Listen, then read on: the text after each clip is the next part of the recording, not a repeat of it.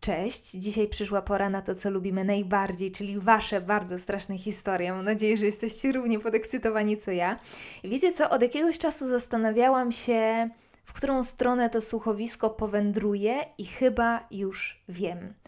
Otóż w ten długi majowy weekend postanowiłam, że tematyka paranormalna będzie od teraz mm, stałym elementem bardzo brzydkiego podcastu. Oczywiście będę ją miksować z moimi wywodami na tematy wszelakie, w końcu nie samym dreszczem człowiek żyje, ale tak się te widziadła do mnie przykleiły, tak, tak bardzo lubię te tematy i jak obserwuję Wy również, a że chyba warto zostać z nimi na dłużej, jak myślicie? I właśnie z tego powodu postanowiłam nieco zmodyfikować te tytuły paranormalnej serii, bo bardzo straszne historie, nie wiem, 1, 2, 3, 4 były ok, ale jak dojdziemy do bardzo strasznych historii numer 50, to mało to przyciągające wzrok i, i potencjalnych nowych słuchaczy, prawda? E, dlatego ten odcinek ma już swój indywidualny tytuł, a, a dla jasności w opisie odcinka, który na przykład na Spotify tworzy coś w rodzaju podtytułu, e, znajdziecie numer i nasz um, pierwotny tytuł serii, czyli w tym wypadku bardzo straszne historie numer 6. Doszłam jeszcze do jednej obserwacji podczas lektury Waszych maili. Słuchajcie, te historie są coraz lepsze. Mam wrażenie, że, że coraz lepiej wyczuwacie charakter, charakter tych odcinków i, i Wasze opowieści stają się bardzo określone w sposobie narracji i tym poziomie mroku. No uwielbiam Was, uwielbiam Was, sobie poradzę. Dobra, już nie przedłużam, e, bo dzisiaj czeka nas prawdziwa uczta i wcale nie przesadzam, więc zaczynamy. Pierwszego maila nadesłała Agata. Zaczęło się od śmierci dziadka mojego ówczesnego chłopaka. Ja w swoim całym życiu pamiętam tylko jeden pogrzeb, podczas reszty byłam malutka. Ten był drugi i kiedy ksiądz zapytał, czy ktoś chciałby coś powiedzieć na pożegnanie, nikt się nie odezwał. Nikt nie wyszedł na środek. Zastanawiałam się, dlaczego. Przecież w filmach tak robią. I ogarnęła mnie jakaś potężna chęć wstania i powiedzenia paru słów, pomimo tego, że dziadka nie znałam ani nigdy nawet nie widziałam i myślę, że, że gdyby ksiądz poczekał jeszcze z minutę dłużej, autentycznie poddałabym się tej potrzebie. Po pogrzebie powiedziałam o tym mojemu chłopakowi i odparł, że czuł dokładnie to samo. Miał ochotę wstać i powiedzieć cokolwiek, ale ostatecznie też tego nie zrobił. W ten dzień zasnęłam bardzo szybko i nagle czuję, jak ktoś mnie wyrywa ze snu i mną potrząsa. Otwieram oczy i widzę chłopaka. Z przerażeniem patrzy na mnie i powtarza: Przestań, przestań. Zdezorientowana pytam, o co mu chodzi, przecież tylko śpię. Okazało się, że przez sen powtarzałam: Dlaczego nikt nie wstał, nie pożegnał? Dlaczego nikt nie mówił? Dlaczego? Żałuj, dlaczego? I jak twierdzi mój były, powtarzałam to przeciągając sylaby w identycznym stylu jak jego dziadek, pomimo tego, że nigdy nie słyszałam jego głosu ani akcentu. Oboje nie mogliśmy już zasnąć przez resztę nocy. Czy zmarli mogą przemawiać przez żywych?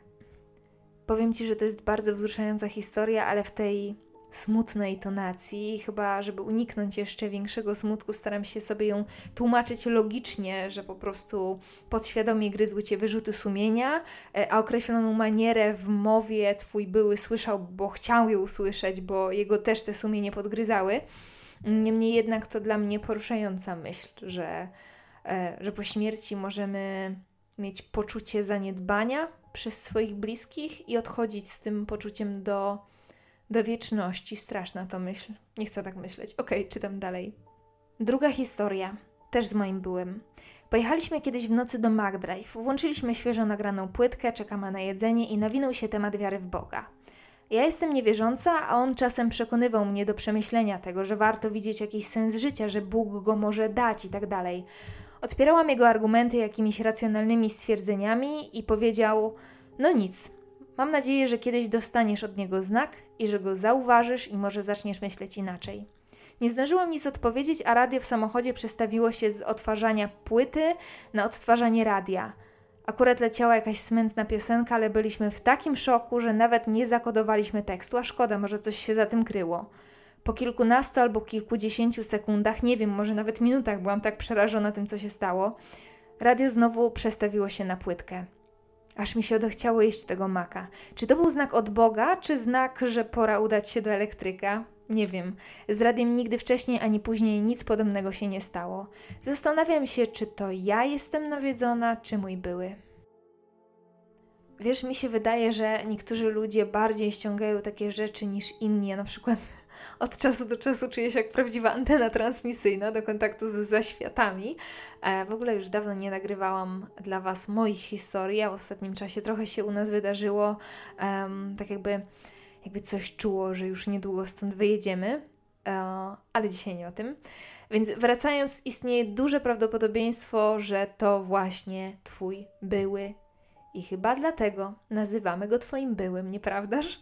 Dziękuję za wspaniałe historie. Przechodzimy teraz do maila nadesłanego przez Zuzię. Długo się zastanawiałam, czy to napisać, bo nie jest to jedna z typowych opowieści, których słucham na Twoich strasznych podcastach, ale jako, że jest związana z Tobą w jakimś sensie, postanowiłam się nią podzielić. Nie należy ona również do tych najstraszniejszych, ale nigdy w życiu nie było mi dane doświadczyć czegoś paranormalnego, więc to parę minut troszeczkę mnie zmroziło.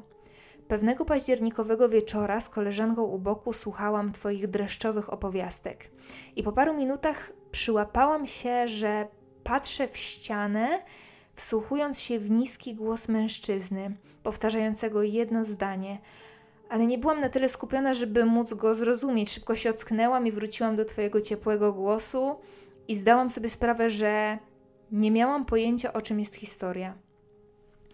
Uznałam, okej, trzymająca w napięciu muzyczka puszczona w tle jest naprawdę fajna, ale kiedy dodajesz czyjś głos, to strasznie rozprasza. Już miałam zaplanowane, że napiszę do ciebie wiadomość z prośbą, żebyś tego nie robiła w kolejnych odcinkach, bo ciężko jest się skupić na historiach.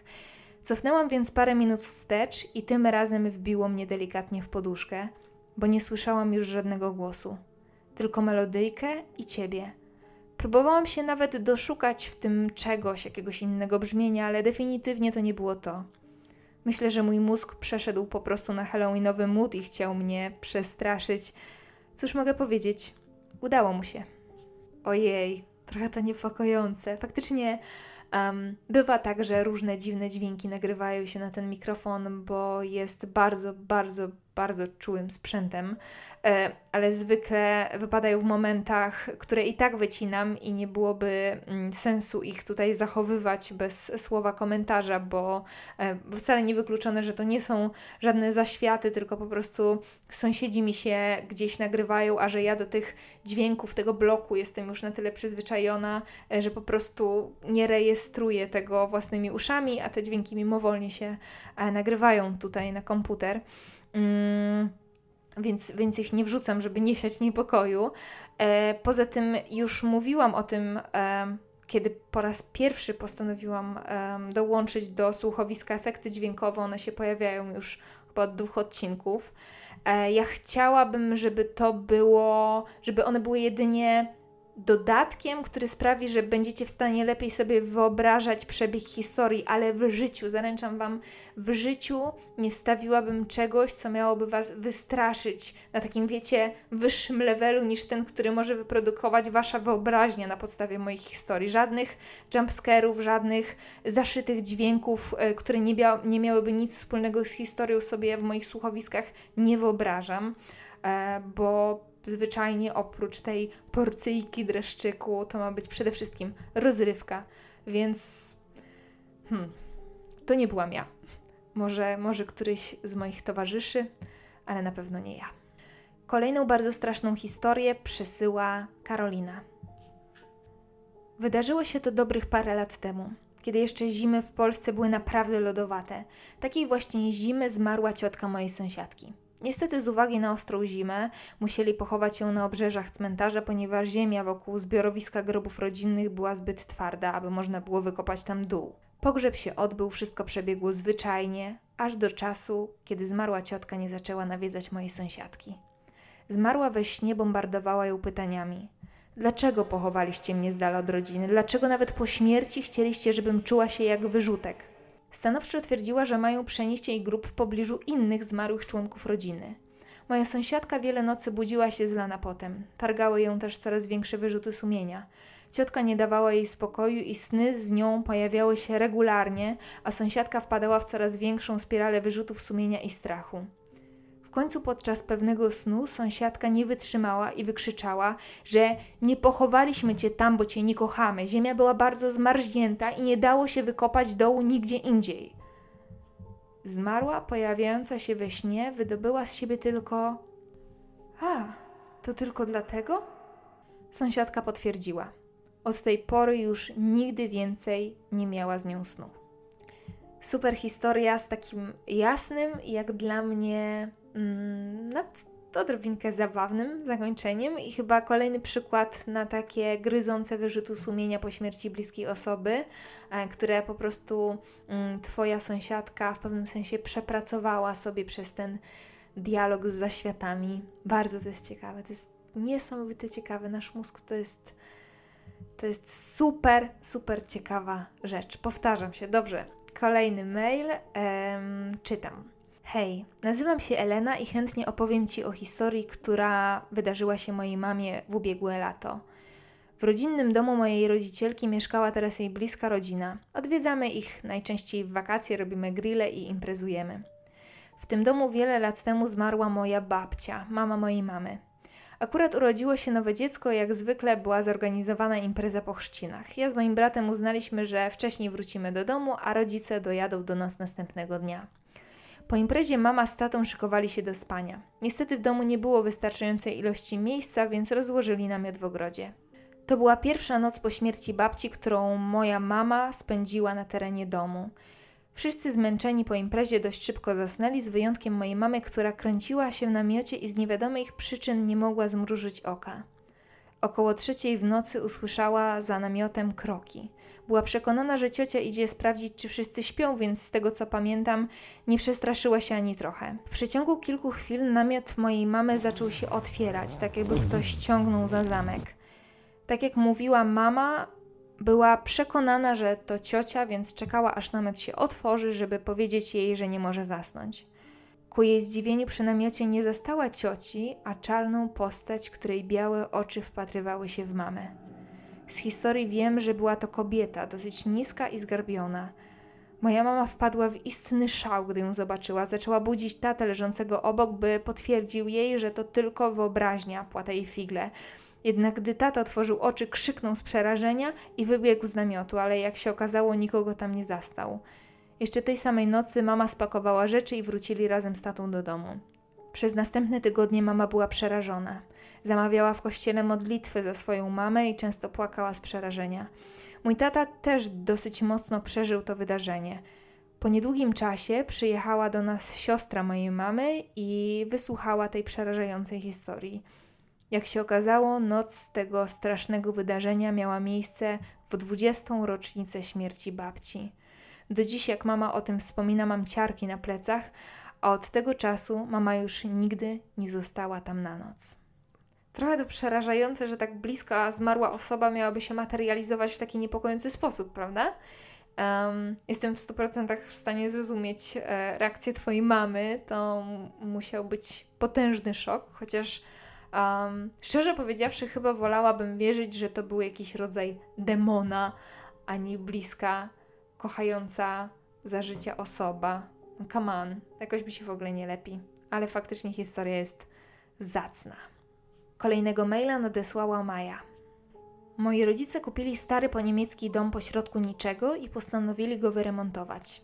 Na strychu, który chcieliśmy przerobić na użytkowe poddasze, znaleźliśmy połamane krzyże i podpalone obrazy z wizerunkiem Chrystusa. Były właściciel nie był nam w stanie tego wytłumaczyć. Twierdził, że wcześniej w domu przez wiele lat mieszkała jego ciotka. Moja babcia uznała znalezisko za bardzo zły znak, a niedługo po przeprowadzce do domu zachorowała i zmarła. Przejęłam po niej pokój, czekając, aż moja sypialnia na poddaszu będzie gotowa. Często czułam zapach perfum babci, w nocy miałam wrażenie, że ktoś siada na fotelu. Zdarzało się również, że widziałam odsuwającą się firankę. Babcia bardzo lubiła stać w oknie i patrzeć na ogród. Z jakiegoś powodu postanowiłam położyć na parapecie poduszkę, na której zwykle się opierała, i któregoś dnia zastałam po powrocie ze szkoły odsuniętą firankę i wgłębienia w poddaszu. Jakby od przedramion. Nie bałam się. Energia babci była ciepła i dobra. Dopiero na górze czekał na mnie mrok. Od pierwszej nocy w nowym pokoju słyszałam kroki i szepty. Parokrotnie czułam, że ktoś siada na łóżku i ściąga ze mnie kołdrę. Często doświadczałam po tym paraliżu sennego, w którym widziałam nad sobą wykrzywioną w złości twarz kobiety. Zwykle traciłam wtedy oddech i miałam wrażenie, że ktoś zaciska mi ręce na szyi. Zawsze, kiedy wyrywałam się z letargu, a kobieta znikała, czułam zapach perfum babci. Do dzisiaj najlepiej czuję się w jej starym pokoju i choć to głupio brzmi, wierzę, że broniła mnie przed czymś, co bardzo chciało wyprosić mnie z nowego miejsca. Wow, babcia strażniczka. Super.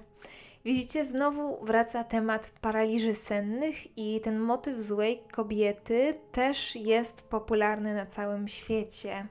Powiedzcie mi, jak to się dzieje? To jest bardzo intrygujące i bardzo tajemnicze, że mamy jakąś taką zbiorową świadomość i te lęki też potrafimy sobie budować wspólne. Boimy się tych samych rzeczy, niezależnie od szerokości geograficznych i czasem również um, momentu w historii, bo niektóre z tych, z tych właśnie elementów, które pojawiają się, tych postaci, które pojawiają się w paraliżach sennych, znamy już od wieków. Bardzo to intrygujące.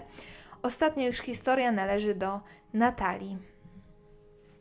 Kiedy byłam mała, uwielbiałam, jak babcia opowiadała mi straszne historie, takie, które przydarzyły się jej bądź o których słyszała. Jedna z tych opowieści szczególnie zapadła mi w pamięć. Babcia opowiadała, że jej dzieciństwo było inne niż nasze. Panowała wtedy ogólna bieda, więc jedynym zajęciem dzieciaków była zabawa na podwórkach kamienic. Tak też było tamtego dnia. Wyszły z koleżanką na dwór, zaczęły bawić się w końcu podwórka. Wokoło były inne dzieci, mieszkańcy kamienic, w każdym razie nie były tam same. Wszystko było zwyczajne, poza jednym wyjątkiem. Zobaczyły, że na podwórku przez furtkę do ogródka weszła smukła, elegancka kobieta w ogromnym kapeluszu, ubrana cała na czarno. Nikt poza dziewczynkami nie zwrócił na nie uwagi. Postać ta zaczęła iść w ich kierunku. Z początku wolno, dostojnie, im bliżej była dziewczynki, widziały ją dokładniej. Dostrzegły, że postać ta nie ma twarzy. Przestraszyły się, a postać zaczęła biec ku nim, jakby wyczuła ich strach. Dziewczynki zaczęły wspinać się po siatce w końcu podwórka, aby przejść na sąsiedni plac. Gdy przeszły na drugą stronę, zorientowały się, że przerażająca postać zniknęła – Ponieważ nie były same na podwórku, pytały później osób obecnych tam, kim była ta kobieta ubrana na czarno. Uwaga, nikt nikogo takiego nie widział. Tylko one dwie. Zastanawia mnie to do dzisiaj, dlaczego tylko one ją widziały, tą postać. Jeżeli to była jakaś zjawa czy duch, to dziwne, że obie ją dostrzegły. Ojejku, teraz mam autentyczne ciary, bo przypomniało mi się, że kilka lat temu w Krakowie widziałam kogoś podobnego. Ale jestem prawie pewna, że to była prawdziwa osoba. Pamiętam, że siedziałam wtedy w tramwaju dla tych, którzy są z Krakowa i ogarniają przystanki e, krakowskie. To było przy teatrze Bagatela. I ta postać jakby wyszła z tego samego tramwaju, którym jechałam ja, chociaż w samym tramwaju w ogóle jej nie wypatrzyłam, a wypatrzyć e, kogoś takiego to, to nie była większa sztuka, bo, bo ta kobieta była ubrana cała na czarno właśnie, była bardzo wysoka, miała spokojnie 2 metry wzrostu. I ja nie pamiętam, w co dokładnie była ubrana. Pamiętam, że to był taki styl trochę vintage, bo miała na głowie czarny toczek z taką siateczkową walką, która opadała jej na twarz. Pamiętam też, że e, nikt nie zwrócił. No, autentycznie mam ciary. Ja w ogóle zapomniałam o tym, ale to się, to się przytrafiło.